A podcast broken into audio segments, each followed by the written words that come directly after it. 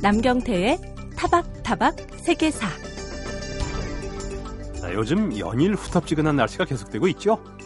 이럴 때는 집중력이 떨어지고 삶의 의욕까지 떨어진다고 이렇게 호소하는 분들이 많은데요. 자, 그렇다면 좀 더 활력 있고 생산적인 하루를 보낼 수 있는 방법은 없는 걸까요? 오전 9시부터 11시 사이 대부분 사람들이 하루 중 가장 집중력이 좋을 때라고 하는데요. 단 모든 사람들이 다 같은 건 아닙니다. 오전 중에 인지 능력이 최고조에 이르는 아침형 인간이 있는가 하면 밤이 되어야만 제대로 능력을 발휘하는 올빼미형 인간도 있습니다. 모든 사람이 같은 시간대에 살고 있지만 나만의 시간에는 엄연히 질적인 차이가 있는 거죠.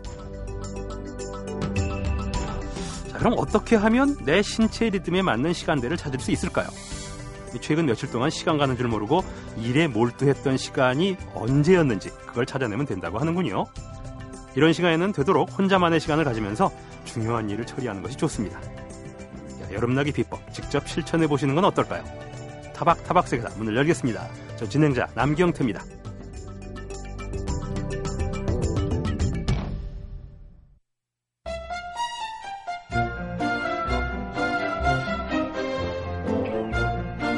(1923년) 미국인들은 미국의 여성 코미디언이었던 패니 브라이스가 왜 코를 깎았는지 그걸 놓고 험담을 늘어놓았습니다. 하지만 40년 뒤 가수죠 바브라 스트라이젠드가 배우 생활, 가수 생활을 막 시작했을 무렵 미국인들은 왜 그녀가 코를 안 깎았는지 알고 싶어 했습니다. 그녀는 매부리 코였거든요. 네. 자, 40년. 그리 길지 않은 시간인데 이 기간 동안 미국인들의 성형에 대한 인식에는 과연 어떤 변화가 있었던 걸까요? 그래서 생각난 역사 이야기에서는 성형의 역사를 통해 바로 이런 궁금증을 풀어보고 있습니다. 지난주에 이어 오늘도 서울대병원 의학 역사문화원 최은경 연구교수님 스튜디오에 모셨습니다. 안녕하십니까? 안녕하십니까? 바브라 스트라이젠드는 저도 그, 그 그런 외모를 좋아하는 분들도 있어요. 외모가 예. 심하다 싶은데 예. 근데 또 이런 사연이 있었군요. 지난주에 이 시간에 이제 1차 대전 1914년 18년까지 진행된 전쟁이죠. 1차 대전이 세계 대전이 성형외과라는 학문으로서 이 예. 의학이 태동하게 되었다는 계기가 됐다. 이런 말씀을 해 주셨는데요. 예.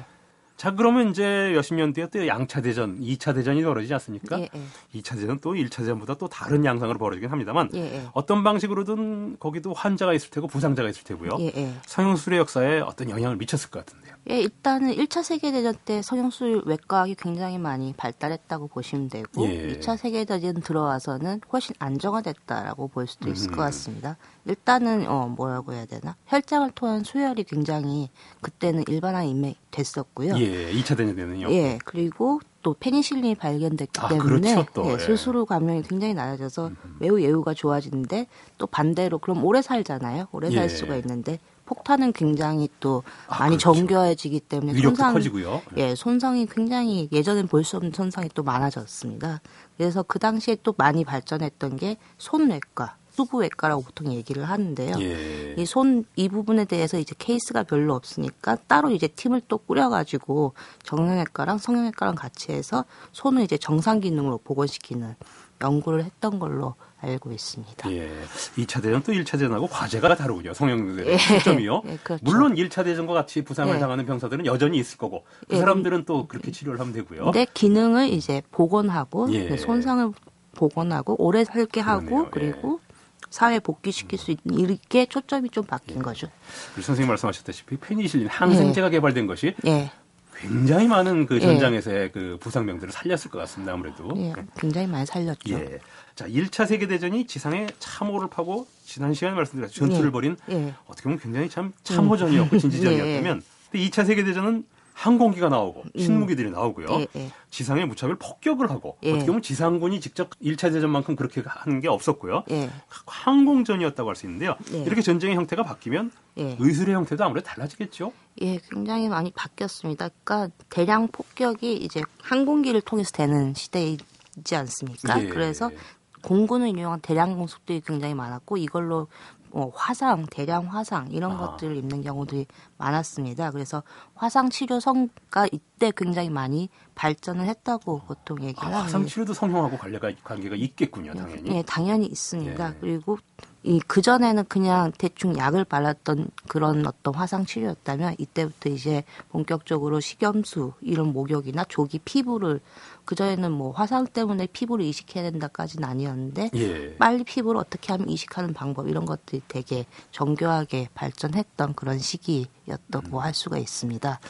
화기가 발달하니까 예, 예. 불로 인한 부상자들이 아무래도 굉장히 많아지고요. 많았습니다. 더군다나 1차 대전처럼 총으로 이렇게 음. 특정한 사람을 음. 겨냥을 해서 쏘는 게 아니라 예. 공중에서 무차별 폭격을 해버리니까. 예, 무차별 폭격을 했습니다. 예. 민간인 부상도 굉장히 많았죠. 그러게요. 민간인 부상 나왔고 아까 선생님 말씀하셨다시피 얼굴 이런 데만 다치는 게 아니라 음. 수부 같은 걸 다치고 말이죠. 음, 예. 팔다리가 떨어져 나가고 음. 이런 경우가 아, 역시 전쟁과 의학은 네. 끔찍한 서로의 연관을 갖고 있습니다. 예. 자, 20세기 전쟁사에서 또 빼놓을 수 없는 전쟁이 우리 예. 나라에서 벌어진 6.25 전쟁이 아닐까 싶은데요. 예. 2차 대전보다 더 많은 음. 그 화약이 투입되었다는 말도 있고요. 예. 나중에 또 베트남 전쟁도 그렇고요. 예. 이런 혹시 또 한국 전쟁이 우리 뭐 예. 이건 명예롭다고 할 수는 없겠습니다만 한국 전쟁이 성형 수술의 기법의 발전에도 그래도 영향을 줬는지 음. 이걸 명예라고 생각하지는 않겠습니다. 물론 예. 그런 게 있을까요? 일단 외과에서는 제일 또 유명한 게 메쉬라고 이동식 아, 외과 팀이 있습니다. TV에도 유명하죠. TV TV에도 유명하고 네. 따로 책이 나온 적도 있습니다. 예. 메쉬라는 제목. M A S H. 예, 음, 그 예, TV 드라마로 나왔죠. 음. 그 가능한 한 빨리 고도로 외과 팀들이 현장에 이동해서 어, 여기서 할 수 있는 치료하고 더 치료가 필요한 환자들 이제 빨리 이동시키는 그런 시스템이었고 예. 이게 나중에 베트남전 뭐 그 다음에도 굉장히 보편화된 음. 방식이었고 군대 이머전시 같은 거네요. 예, 군대 이머전시죠. 예. 그리고 헬리콥터를 이용해서 환자 이송을 또 처음 시작한 게 한국 전쟁입니다. 아하. 그래서 이때 이미 대부분 치료들이 일단 다치면 2시간 이내 치료 아니면 좀 더 늦어지면 6시간 이내 치료가 이제 가능해진 시기가 한국 전쟁이라고 볼 수가 있습니다. 예. 그리고 또 하나 중요한 게 수류탄과 굉장히 그런 폭격이 많았기 때문에 혈관을 이렇게 다치는 거를 훨씬 더 정교하게 고칠 수 있는 예. 혈관내과가 굉장히 특화돼서 발전됐다는 이게 이것도 성형외과에서 되게 또 연관이 있습니다. 아, 혈관도요. 혈관을 이렇게 어떻게 하면 이어가지고 피부로 재활시키는 거니까 아하. 더 비슷하게 또 연관이 있고 그래서 그걸 이용한 또 다양한 피판 시, 술식 같은 것들이 또 한국 전쟁에서 개발이 됐습니다. 예. 참 자랑할 건 아니지만 한국 전쟁 아니면 어떡할 뻔했습니까? 뭐 그런 것도 농담이었고요. 전쟁이란 건 없어야겠죠. 자 그런데 한국 전쟁은 성형외과 중에서 특정한 병에 좀 연관이 네. 좀 있었던 네. 그러니까 구순열 수술법이 탄생하는 계기가 됐다. 네. 이런 얘기를 들은 적이 있는데. 그건 뭐 전쟁으로 생긴 기형은 아닌데 예. 선천성 기형이라고 이제 입술이랑 이 안에 그 입천장이 다 붙지가 않아서 예. 생기는 기형이잖아요. 미국의 이제 성형외과 의사였던 데이비 밀라드 같은 경우가 여기 와서 이 봤더니 한국에 굉장히 언청이 환자들이 많았던 거죠. 아. 보통 어린이 언청이 어린이들을 이제 수술하는 술식을 개발을 했습니다. 이렇게. 예. 갈라진 피부를 이렇게 회전해가지고 이렇게 다시 음. 붙이는 그래서 그게 이제 안면 재건술에서 굉장히 표준화된 술식이 됐습니다. 예. 그래서 그 사람 같은 게 현대 안면 재건술의 창시자로도 음. 평가를 받고 그 사람이 낸 책을 보면 다 케이스 사례 사진들이 다 한국에서 아이고, 이런 예. 어린이들이 이렇게 이런 환자들을 어떻게 치료를 했다 이런 어떤 케이스들로 거의 되어 있는 편입니다. 그뭐 불명예라고 할 것도 없이 어쨌든 음, 네. 중요한 기여를 한 셈이네요, 사실 네, 우리나라의 언청이 예. 환자들이 중요한 기여를 한 예. 거죠. 근데 선생님 간단한 질문을 한번 한번 제 음. 개인적인 궁금증을 예. 드려보면요, 이거와 관계돼서. 제가 어릴 때는 그 이런 환자분들이 굉장히 음. 많고 제 친구들도 음. 네. 하늘에 많고 그랬는데 지금은 드물어졌거든요. 예. 이게 드물어진 겁니까? 아니면은 고쳐져서 드물어진 건지 사람들이 안 나오는 건지 그걸 모르겠어요. 일단은 많이 고쳐진 것도 많이 있고 기본적으로 형 성형외과에서 여전히 메이저 주요한 아. 기형입니다. 유전적이기도 하고 그래요. 유전적이기도 하고 그렇긴 한데 일단 출산율이 낮아졌지 않습니까? 아. 그리고 그만큼 미리 또 고쳐서 나오는 경우도 있고 그렇습니다. 예.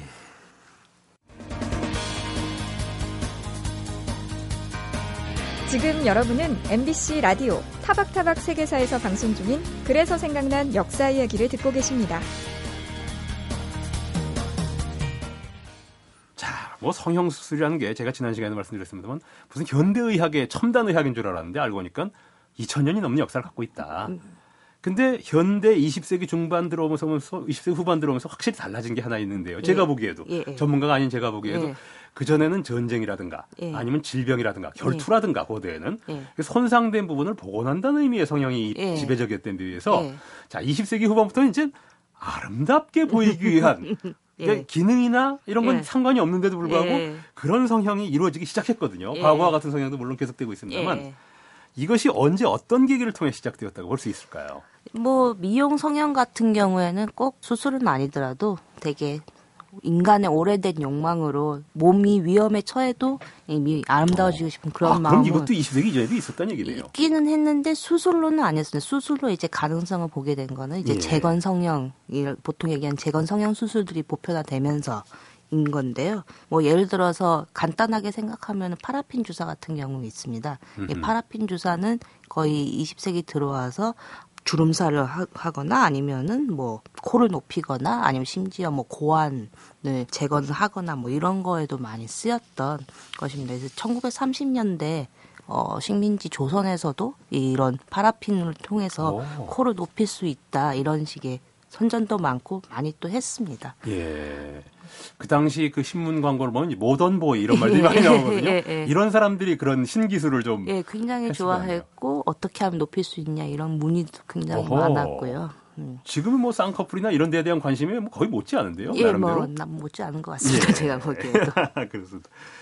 자, 근데 그 전통적인 입장에 필요에 의한 성형은 있지 않습니까? 예, 재건 성형. 예, 예. 이런 입장에서는 뭐 사람이 다쳐서 수술하는 것도 아니고 뭐 네. 이렇게 재건 수술처럼요. 음. 그냥 미용을 위해서. 예. 그 전엔 나는 코가 너무 작아. 예. 코를 좀 더 키워야겠어. 예. 이쁘게 만들려고 수술하는 건 어떻게 보면은 이건 의학은 아니다. 이런 음. 느낌이 저는 들거든요. 느낌이. 예, 예. 뭐 지금은 의학의 하나라고 보긴 예, 합니다만 예. 당시에는 야 이게 무슨 의학이냐? 예. 사람 고치는 게 의학이지. 이랬을 것 같기도 해요. 예, 예. 맞습니다. 그러니까 1차 세계 대전 때 이제 성형외과가 만들어졌을 때는 우리는 분명히 어떤 기능 손상, 얼굴 손상, 그리고 또 심한 손상, 특히 전쟁에서 다친 병사들을 위한 그런 수술이다라는 점은 분명히 했었고요. 예. 그 외에 이제 미용 성형 같은 경우는 대부분 그런 뭐 미용실이나 아니면은 미용을 위한 응접실 이런 게 굉장히 보편화됐었기 때문에 거기서 많이 했었고 음, 병원보다는 귀족들의 살롱에서 많이 예, 이루어졌군요. 귀족들을 많이 살롱을 했습니다. 네. 그래서 의사들한테는 아 저건 돌팔이다 이런 취급도 음. 굉장히 많이 받았었고요. 또 미용 성형외나 무면허업자 같은 경우에는 자신의 이제 기술을 막 과잉 광고를 합니다. 예. 이런 것들이 의사들한테는 매우 비과학적이고 상업적이고 어, 안 좋은 일로 여겨졌던 거죠. 그래서 예. 뭐 근데 여전히 갈등은 좀 있었죠. 왜냐하면은 성형외과 의사들도 전쟁이 아니면은 그렇게 심한 손상들이 없잖아요. 환자가 없죠. 환자가 없으니까 이런 것들도 어떻게 어떤 식의 재건 성형에 어떤 영향이 될 수 있지 않을까 이런 식의 약간 좀 양가적인 어떤 입장들을 취했던 것 같습니다. 네. 자 어떻게 보면 닭이 먼저냐 달걀이 먼저냐 네. 이럴 것 같기도 한데요. 미용 성형이 대중화한 것과 미인 대회. 예. 미용 성형이 대중화했기 때문에 미인 대회까지 왔다라 그럴까요? 예. 아니면 미인대회가 생겨나다 보니까 그랬을까요? 둘 다 닭이 먼저냐 달걀이 먼저냐 예. 이런 문제인 것 같습니다. 뭐 공교롭게 시카고에서 처음으로 이제 아까 얘기했던 전쟁에 참전했던 외과의들이 미용 성형 협회를 만들었을 때 아. 비슷한 시 비슷한 같은 날에 이제 처음으로 제 1회 미스 코리 미스 아메리카가 아, 탄생을 미인대회가요? 예, 예, 미인대회가 탄생을 했고 이게 또 나중에 TV가 엄청 보급되지 않습니까? 예. 거기서 예. 이 사람들이 이제 보편적인 아메리카의 미로 이렇게 받아들여지는 그런 것들이 있었던 거죠. 그래서 이 미의 기준이 충족 못하면은 뭔가 아, 좀 못 음. 미치나 보다 뭐 이런 식의 생각도 오. 사람들이 하게 되고 그래서 더 이제 성형에 대한 욕구들이 더 많아진 게 아닌가 뭐 예. 뭐 그런 생각도 듭니다. 그리고 성형외과 의사들이 이런 어떤 사람들이 미묘한 미의 욕구가 충족하지 못하면 되게 열등 컴플렉스가 생긴다. 그렇죠. 라고 사람들이 그래 이거는 우리 열등 컴플렉스를 치료하는 거다. 이런 식의 음. 어떤 그런 어 설명들을 하면서 뭐 되게 그게 굉장히 의학적인 어떤 그런 조치들인 것처럼 그렇게 선전하게 치료라는 됐습니다. 말을 쓸 수 있게 됐네요. 예, 열증과 블랙스라는 예, 말로. 예, 그렇죠. 조금 어거지 같지만 지금 어쨌든 심리적인 치료니까. 치료를 할수 네. 있는 것이 된 거죠. 자 이제 많으면 대세가 됩니다. 이렇게 네. 많으니까 네. 옛날에 미용 성형의를 아까 선생님 말씀하신 음. 돌팔이라고 저 의사도 음. 아니다. 네. 본인도 의사가 아니다. 막 이렇게 생각했는데 네. 이런 걸 수요자들이 많아지고 환자들이 많아지니까 이것도 의학의 한 분야로 또 되는 거 아니겠습니까? 그런 이게 미용 성형, 재건 네. 성형이 아니라 말이죠. 네. 미용 성형이 의학의 한 분야로 정식 네. 전문 과목으로 대접을 받기 시작한 거는 언제부터라고 할 수 있을까요? 이것도 역시 전후 재건 성형이란 거에 유사하게 좀 가고 있는 것들이 있는데요. 예. 일단 중산층이 이제 전후에 뭐 베이비 붐도 있고 그 중산층이 굉장히 두터워지면서 이 사람들이 되게 전쟁 후에는 뭔가 젊음과 굉장히 몸에 대한 아름다움에 대한 찬미들이 굉장히 넓어졌고 보통 그 전후에 에게 굉장히 가정에 대한 찬미가 높아진다고 하지 그렇죠. 않습니까? 네. 그거 유사하게 가정 내 이쁜 여성들, 이쁜 그런 여성들에 대한 찬미, 몸에 대한 찬미들이 굉장히 많아졌던 거죠. 이런 것들이 미용 성형을 굉장히 또 대중화시킨 반면에 또 이걸 이용해서 이제 당시에 그 밀린 이야기 같은 어떤 외과의 같은 경우에는 이거를 정식적으로 의사들이 이제 받아들여야 된다. 다른 어떤 돌팔이들이 하는 것보다 아. 의사들이 이런 미용 성형들을 그렇죠. 사실 의술은 의술이니까. 예, 의술이고 보신 부작용도 적고 네. 뭐 그런 식으로 접근해야 된다고 굉장히 선포를 했고 저 무면허 의사들하고 전쟁을 치르면서 자신들은 또 따로 성형외과 협의를 만들기도 했어요. 그러면서 점점 어, 이 미용 성형 자체가 이제 1960년대 들어서는 음. 거의 의학에 완전히 통합된다. 어, 그렇게 얘기를 뭐 합니다. 개인적으로 성형을 찬성, 찬성하진 않지만 예. 어쨌든 간에 미나 문화적인 욕구도 충분한 욕구로 예. 절대적인 배를 예. 굶주린 배를 달래거나 예. 이런 욕구에 못지않게 예. 현대적인 욕구로 자리 잡아야 된다고 생각을 하거든요. 예. 예. 그렇게 되면 성형을 뭐 개인 뭐 의학에 대한 개인적인 지지가 되겠는데요. 자 방송 끝으로 우리나라 성향에 대한 얘기를 좀 해주셨으면 좋겠는데요. 그 60년대에 이제 미국 음. 이런 선진국의 음. 그 미용 성형이 성형했다고 말씀을 하셨는데 예. 1980년대 이전만 해도 사실 저도 어릴 때만 해도 예. 마이클 잭슨이 성형한 모습을 보면서 아, 이상하게 보고 말이죠. 좋지 않게 봤거든요. 많은 사람들이. 예. 뭐저 사람 백인 되려고 그러나 음. 이렇게 이야기 됐고요. 근데 20년도 안 돼서 우리나라가 전 세계 성형 강국이 되었습니다. 예. 뭐 러시아에서도 음. 환자들이 오고 중국에서도 환자들이 온다고 해요. 예. 한국인들이 그렇게 성형 수술에 관심이 많고 많이 하는 이유는 무엇이고 또 우려되는 점은 없는지 아무래도 그런 생각을 가지고 계실 것 같은데요. 저도 마찬가지였던 어렸을 때의 경험들을 생각해 보면 미디어에서 어머님이 이제 저 연예인들이 성형했다 이러면서 아 저 연예인 너무 깎은 티가 난다 하면서 굉장히 싫어하셨어요. 예. 근데 요즘은 거의 뭐 비슷비슷하잖아요 얼굴들이 예. 그래서 거의 이거는 보편화됐다라고 생각이 드는데 그렇다고 해서 이 연예인들한테 성형했냐라고 물으면 안 했다 자기는 예. 절대로 이렇게 대답을 한다면 잔인한 질문 같아요. 예, 잔인한 될걸 또. 그러니까 훨씬 또 그런 것들을 밝히기는 또 어려워하는 어떤 이중적인 기준이 있는 것 같아요. 근데 이중적인 이런 기준이 있는 나라에서는 보통 여성들이 성형 수술이나 뭐 이런 것들에 압력도 크고 여성성을 어, 지켜야 된다는 압력도 크고 또 마찬가지로 가정이나 사회생활에서 성공해야 된다는 압력도 예. 되게 크다고 그렇죠. 보통 합니다. 그런 것들이 많이 작용하지 않았을까 싶고요. 또 IMF 위엔 위기를 겪으면서 국가 자체에서 어떤 성형 수술을 하나의 또 자기 산업으로 음. 키우려는 그런 아, 것도 있고 정책적인 것도 정책적인 있었고. 것도 있었고 음. 의료 관광에서 지금 굉장히 핵심 예. 분야가 이 성형 수술이지 않습니까? 예. 그런 것들이 한류와 이제 또 결합이 되니까 많이 작용한 게 아닌가 예. 뭐 그런 생각이 들고 제가 좀 우려하는 것은 이제 광고가 너무 지나쳐요. 예. 그위 기준에 어긋난다 그러면 빨리 수술하고 살 빼야 된다는 예. 뭐 그런 식의 그렇습니다. 굉장히 그런 게 크기 때문에 결국은 좀 사회 다양성을 해치고 불건강해지는 게 예. 아닌가 좀 그런 우려를 갖고 있습니다. 저는. 뭐 저는 개인적으로 남에게 보여주기 위한 걸 하지 말고 예. 자기 만족으로 해서는 해라. 예. 저는 이렇게 말하고 그렇죠. 싶습니다. 그런 것이 비겁하게 살지 말고요. 내가 예. 만족하고 하고 예. 아니면 말고요. 남에게 보여주기 위해서 해서 한다는 너무 비참하지 않습니까? 예, 그렇죠. 자, 지금까지 두 주일 동안 성형수술의 역사에 대해 이 문화사에 대해서 말씀해 주신 분 서울대병원 최은경 연구교수님이었습니다. 예, 감사합니다. 네, 감사합니다.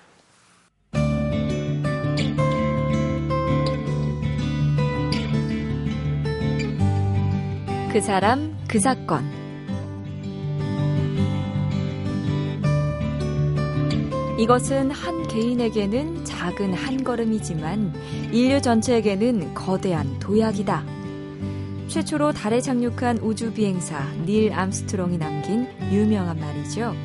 그는 바로 45년 전 오늘, 즉 1969년 7월 20일 바로 그 거대한 도약을 직접 이뤘습니다.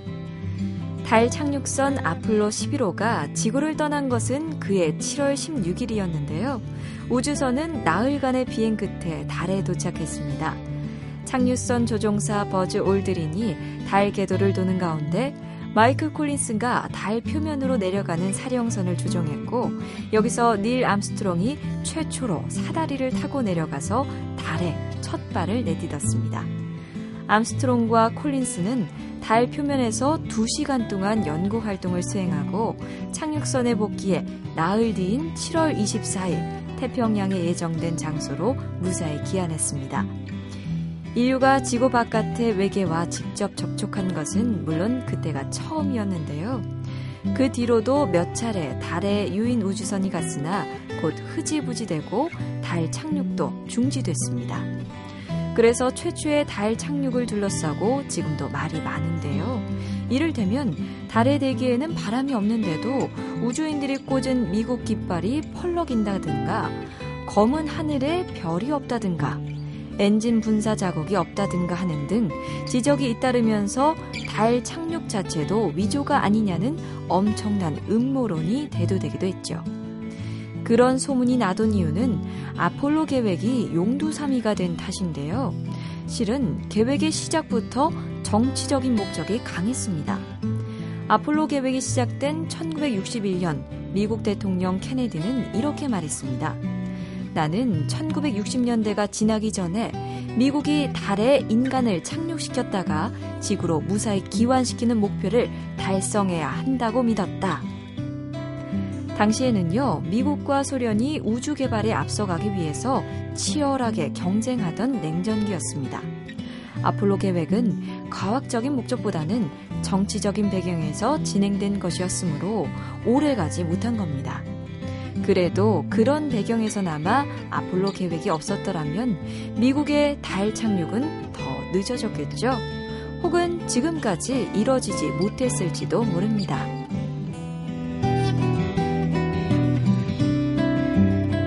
그 사람 그 사건 아나운서 김초롱이었습니다.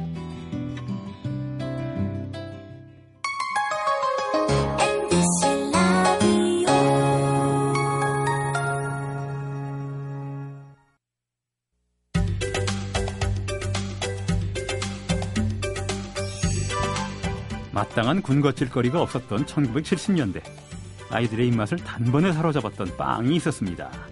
자, 이 빵은 한때 고된 군 생활을 잠시나마 잊게 해준 고마운 존재이기도 했죠. 쫄깃쫄깃한 마시멜로를 속에 넣고 초콜릿을 입힌 그 모양만큼 또 달콤한 맛이 일품인 이 빵이 오늘 주영아의 맛있는 역사 주제입니다. 특정한 상표가 되겠네요. 자, 국민간식 상표 이름을 말씀을 안 드릴 수가 없습니다. 초코파이의 역사를 들려주실 분, 한국학중앙연구원 주영하 교수님 나오셨습니다. 안녕하십니까? 네, 안녕하세요. 초코파이 좋아하시죠? 뭐 지금은 잘 안 먹습니다만 뭐 다들 어렸을 때 많이 먹고요. 예. 음, 하지만 초코파이 세대라고 하면 아마 1980년대 80년대 중반 이후에 예. 예. 군대를 갔다 온 지금 한 40대 말 음. 중반 한 번 먹으면 몇 개를 계속 먹게 돼요. 어, 그렇죠. 네, 그렇게 되고 실제로 뭐 지금 아마 40대 초반들한테는 초코파이가 굉장히 어, 기억에 남는 예. 그런 음식일 건데요. 이 초코파이라고 하는 것의 음식의 출발점은 미국입니다. 아.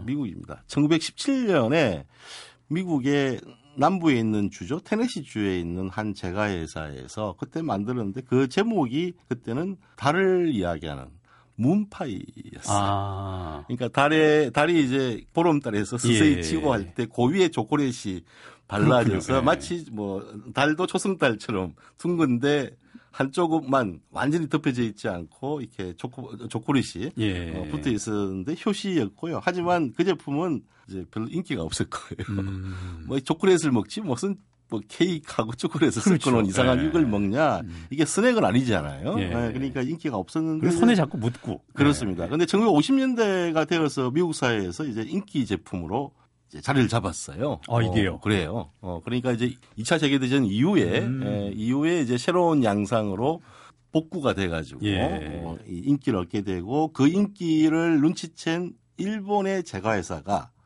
이제 모방을 합니다. 음. 아, 1958년에 소프트 케이크 위에다가 쫄깃쫄깃한 이 마시멜로를 속에 엮어서 곁에 예. 초콜릿을 입힌. 음. 음 이제 뭐 제, 제목은 초코파이가 아니고 그때는 이제 그 해서 일본에서는 엔젤 마크라는 예. 제목의 제품. 지금 구조하고 뭐 큰 차이는 없습니다. 큰 차이 없습니다. 예. 네, 똑같습니다. 이제 그것을 결국 1970년대 한국의 식품 산업이라는 것은 뭐 지금은 이제 세계적인 대기업 톱으로 자리 잡은 식품 회사가 많지만은도 그리고 예. 매출도 연 매출이 1조 원이 넘는 어, 그런 식품 회사가 지금 뭐 거의 다섯 개, 여섯 개가 예. 될 정도로 어, 세계적 식품 회사로 자리를 잡았지만은도 1970년대는 한국 식품 회사의 등장과 토대를 다지는 시기였거든요. 예, 정부의 그렇죠. 지원과 그 그다음에 모든 산업이 다 그랬죠. 모든 산업이 그랬죠. 예. 그래 특히 이제 어, 먹을거리를 해결해야 될 1970년대 정부의 입장에서는 예.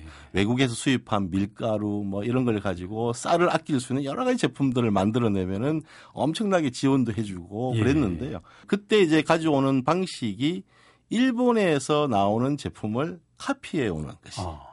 한국 식품회사 뭐 저작권도 없었으니까 그렇습니다. 거의. 한국 예. 식품회사들이 예. 해왔던 일들입니다. 예. 어, 왜뭐 이야기를 들으시면은 또 혹시 제보고 어, 예. 왜 그렇게 나쁜 이야기를 부정적으로 보냐라고 하시겠지만도 원래 모두가 제3세기가 카피를 해오게 돼 있거든요. 예. 그러면서 이제 한국형으로 바뀌게 되면서 1974년에 이제 한국의 최초로 브랜드 이름으로 초코파이라고 예. 하는 말을 만들어내어서 이제 어, 팔게 되었습니다. 음. 뭐이 이야기를 하면서 지금도 존재하고 있는 식품회사의 이름을 이제 언급 안 하면은 네. 역사 이야기를 할 수가 없어서 아. 좀 양해를 해주시면은 어, 좋겠습니다만은도 동양제과에서 음. 50원 짜리 초코파이를 예. 이제 팔았고요. 한국인들한테는 굉장히 매력적이었습니다. 왜냐하면 빵이 가지고 있는 인식보다는 케이크 같은 그러네요. 케이크의 굉장히 고급한 느낌이거든요. 초콜릿이 있으니까. 그죠? 네. 1970년대에 뭐 제가 집에서 앞 아버지가 퇴근하시면서 빵을 사왔다. 예. 이건 굉장히 그, 이, 인기 있는 그렇죠. 아, 버지였죠 그죠? 예. 어, 아주 모범 가정에. 센스가 있습니다. 센스가 있는 모습이었는데 예. 그것이 조그맣게 만들고 거기다가 초콜릿까지 발랐으니까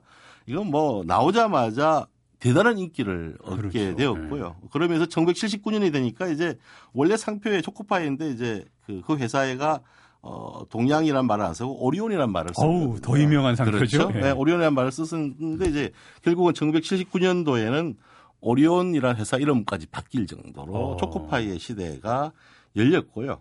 어, 1980년대 중반이 되면은 군대에 입대를 하는 젊은이들한테 이 초코파이는 왕성한 식욕과 예. 그다음에 사회에서의 경험 어, 뭐, 최근에도 그렇죠. 그런 사건이 발생했지만은도 음. 이 군대와 사회가 너무 차이가 났을 경우에 음. 그것을 메꾸어주는 어떤 매개물이 있어야 되거든요. 예. 어, 그 당시에는 그게 이제 초코파이가 음. 그런 이제 매개물 역할을 한 것이고요. 음.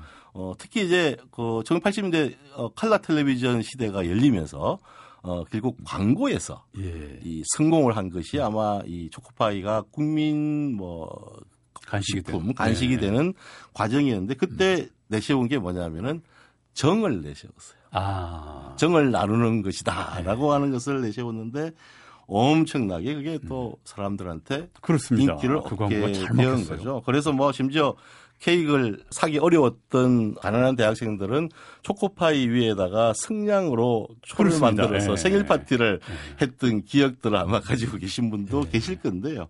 이까지만 멈추었으면 이제 역사가 안 되겠죠. 예. 이 프로그램에 나올 이유는 예. 없을 수도 있는데요. 이게 이제 1992년에 중국과 한국이 수교를 맺으면서 음. 중국으로 초코파이가 넘어갑니다. 예. 아, 그런데 이제 초코파이란 이 원래 그 회사 말고 이제 후발주자였던 회사가 초코파이의 중국에서의 상표권 특허를 먼저 받아버렸어요. 아. 그래서 이제 선발주자 입장에서는 그걸 할 수가 없잖아요. 예. 어, 그 다음에 이제 두 번째 문제는 어, 정을 내세웠는데 예. 어, 중국이나 뭐 한자니까 정이 예. 어, 중국이나 정을 이야기했더니 정이 별로 중국인들 입장에서는 어. 한자 그 글자가 우리처럼 느낌이 안 다가와요. 예. 그래서 결국은 이제 초코파이 회사 명도 못 쓰고 어, 그러면서 이제 내세운 명이 좋을 호자에 아름다울 여자의 친구 우자라고 한 회사 이름을 별도로 만들었는데요. 예. 아예 다르게 갖고 아예 다르게 했습니다. 그런데 그게 이제 굉장히 중요했던 역할을 한 것은 화교 출신이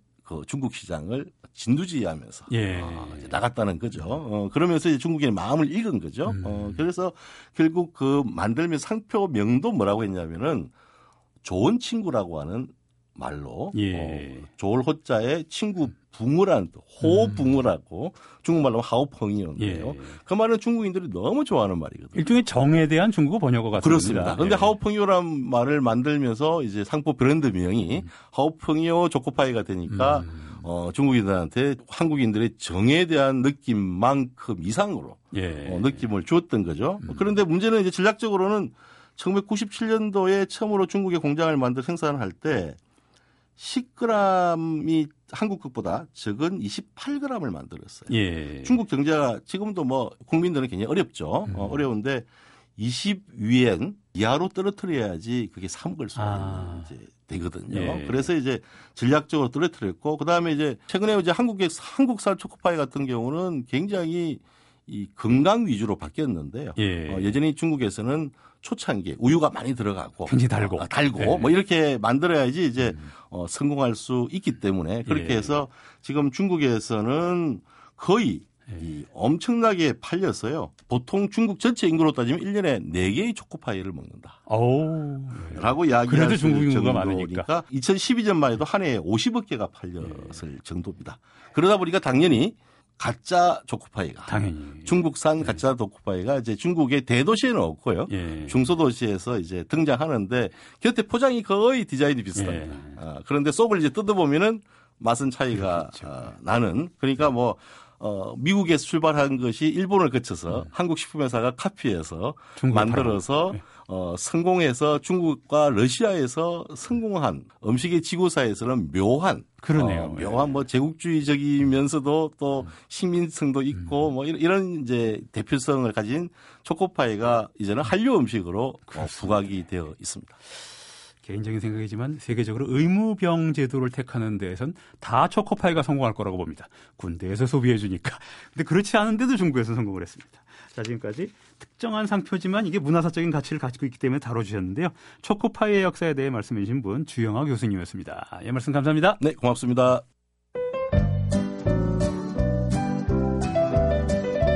음악만큼 사회 분위기를 잘 반영하는 예술이 또 있을까요? 경제 호황기에는 밝은 리듬의 음악이 또 그런가 하면 장기 불황이 닥쳤을 때는 향수를 불러일으키는 복고적인 음악이 또 유행하기도 하지요. 1920년대 후반 세계 대공황이 닥쳤을 때 재즈는 또 어떤 변화를 겪게 될까요? 재즈는 참 역사적인 음악이라는 생각이 듭니다. 이래저래 음악이 만문 시간 그 답을 주시는 분이지요. 재즈 평론가 김현주 씨 모셨습니다. 안녕하십니까? 안녕하세요. 미국 사람들이 하기 좋아하는 말 중에서 뭐 격언에 가까울 정도의 말이 있죠. 그러니까 미국이 만들어낸 것 중에서 가장 위대한 두 가지 야구, 재즈. 어허. 네. 뭐 가장 미국적인 것이기도 가장 해요. 미국적인 것이기도 네. 하고요. 위대한 것이라는 거에도 인정합니다. 그렇습니다. 야구 네. 위대하죠. 그렇습니까? 자, 어쨌든 어, 루이 암스트롱 얘기를 지난주 시카고 재즈 얘기하면서 드렸고 또 상대적으로 빅스 바이더백 얘기도 드렸습니다. 그렇습니다. 루이 암스트롱에 대한 얘기는요. 사실 굉장히 오랫동안 계속적으로 할 수가 있어요. 네, 최대한 제가 많은 활동 기간도 굉장히 길었던 길었으니까요. 네. 그리고 어떤 미학적인 부분도 그렇기도 하고 어떤 화두기도 했고 예. 어, 루이 암스트롱이 실제로 2차 세계대전 중에도 이제 유럽 전선이나 뭐 이쪽 왔다 갔다 하면서 그리고 한국 전쟁 이후에도 60년대까지 우리나라에도 왔었고 임공에 왔었죠. 그렇죠. 미군들? 예. 그래서 어린 시절에 윤복희 씨를 데려갔고 아. 뭐 등등의 예. 많은 것들을 어, 만들어냈고 또 많은 또 이야기를 뿌리기도 했습니다. 어, 루이 암스트롱의 곡을 오늘 중간에 한번 들어볼 텐데 음, 오늘은 곡을 먼저 한번 제가 들려드릴게요. 예. 이곡 같은 경우는 앞부분을 보면은 초창기 뉴올리언스 재즈 곡 같은 느낌이 분명히 있습니다. 근데 그러다가 중간에 드럼 연주 소리가 스타일이 바뀌면서 전혀 다른 느낌이 들어요. 어, 같은 곡인데요. 예, 제가 음악 얘기는 안 드리고 일단 그걸 한번 들려드려 볼게요. Knocking a Jug이라고 하는 1929년에 녹음된 곡입니다. 예.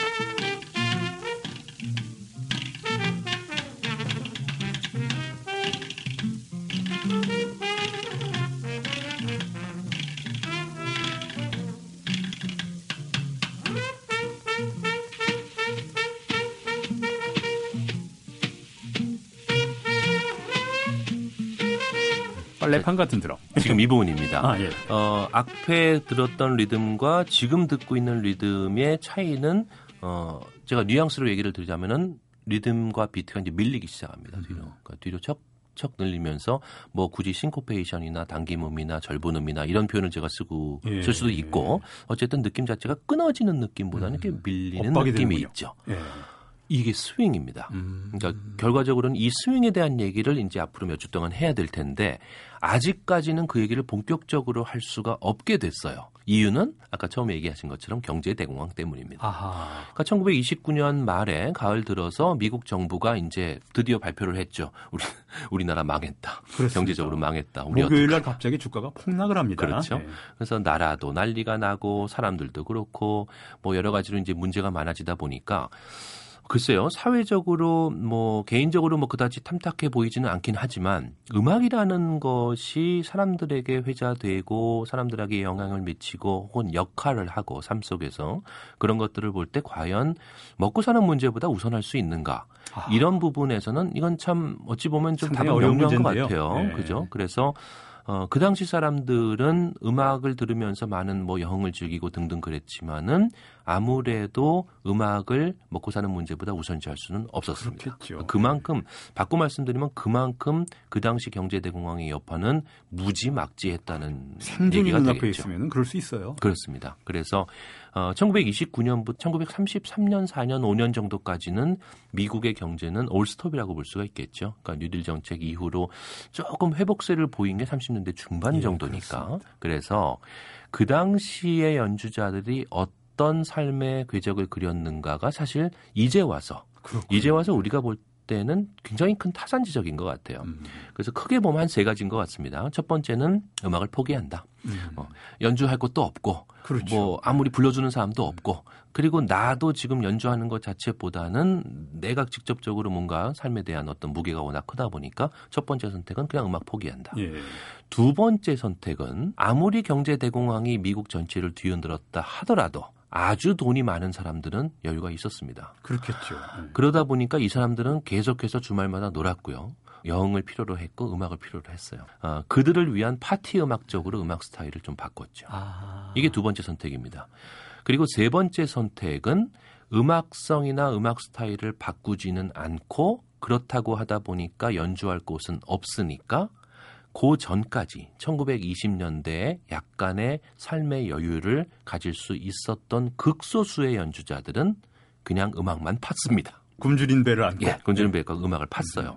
그러니까 그 중에서 살아남은 또 역시 극소수의 연주자들이 1930년대 중반 이후에 미국에서 국민음악으로 자리했던 스윙이라는 스타일의 재즈를 이끈 주인공들이었죠. 예. 이게 인간적으로 보면은 좀 그렇기도 해요. 굶고 있는 연주자에게 너 굶어가면서 네 음악을 그래도 해라라고 과연 얘기할 것인가? 그렇죠. 근데 역사는 그렇게 버틴 사람들이 이끌었거든요. 아. 그러니까 참 이건 딜레마입니다. 그러니까 현실적으로 그래서 네. 다행인 것은 지나간 역사를 얘기하고 있으니까 어쨌든 그 당시에 그렇게 해서 버텼던 사람들은 그렇습니다. 나중에 거장이 되었다더라 이런 얘기를 드릴 수는 있겠습니다. 역사의 이름을 남기고자 하면은 그렇게 그런 노선을 택하라. 뭐 할 수 있다고 생각합니다. 어떤 네. 사람들은 또. 네. 뭐 그걸 택하면은 그거에 대한 상응하는 또 아픔이 있겠지만은 이겨내면은 음악이 남겠죠. 아, 그럼요. 예. 예. 그래서 어, 그런 사람들을 우리는 교과서 속에서 만나고 있고 많이 그렇습니다. 그 중에 대표적인 사람이 피아니스트이면서 빅밴드 오케스트라를 이끌었던 어, 듀크 웰링턴이라고 하는 거장입니다. 예. 어, 이미 1920년대 초중반에 시카고 재즈 스타일을 통해서 시카고뿐 아니라 뉴욕에서도 그러니까 이, 이 친구는 이 친구가 아니죠. 음. 이분은 좀 많이 빨라서 음. 어, 시카고에만 머물지 않고 뉴욕을 왔다 갔다 하면서 그쪽에 또 교두보를 마련을 하고 그쪽에서 1920년대 대공황 직전에 어, 그, 그 당시에 있었던 댄스홀을 겸했던 재즈 클럽의 음악 감독을 맡았어요. 예.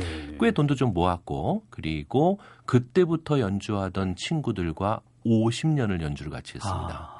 그러니까 그 어떤 우정과 인연과 이 끈이 대단했던 것이죠. 그래서 어, 그가 1930년에 녹음한 그러니까 이거는 스튜디오에서 녹음이 되었지만은 이 연주가 일반 대중들에게 충분히 전해지진 못했겠죠. 예. 무대가 거의 다 없어졌으니까. 그래서 대공황 한 복판에 그 시기에 녹음된 Mood Indigo라는 명곡입니다. 예. 이 곡을 오늘 끝으로 준비해봤습니다. 아마 재즈를 모르시는 분들 듀크 엘링턴이라는 이름을 들어보신 분들은 꽤 있을 그렇죠. 거예요. 자, 근데 이 음악 잠시 광고 듣고 와서 듣겠습니다. 자, 듀크, 뭐 공작인가 아주 고상한 이름입니다. 그렇습니다. 듀크 엘링턴의 곡을 마지막으로 추천을 해주셨는데 다시 한번 음, 저 음악 한번 소개해 주시겠습니까? 예, Mood Indigo라는 곡입니다. 아주 어, 아련하면서도 느낌이 좀 싸한 느낌이 예. 있는 명곡이죠.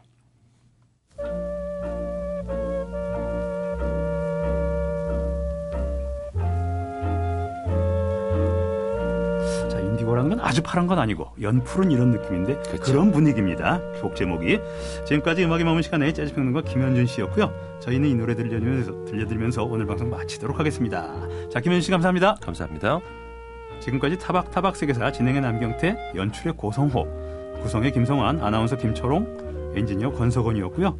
저는 다음 주 일요일 오전 7시 10분에 다시 찾아뵙겠습니다.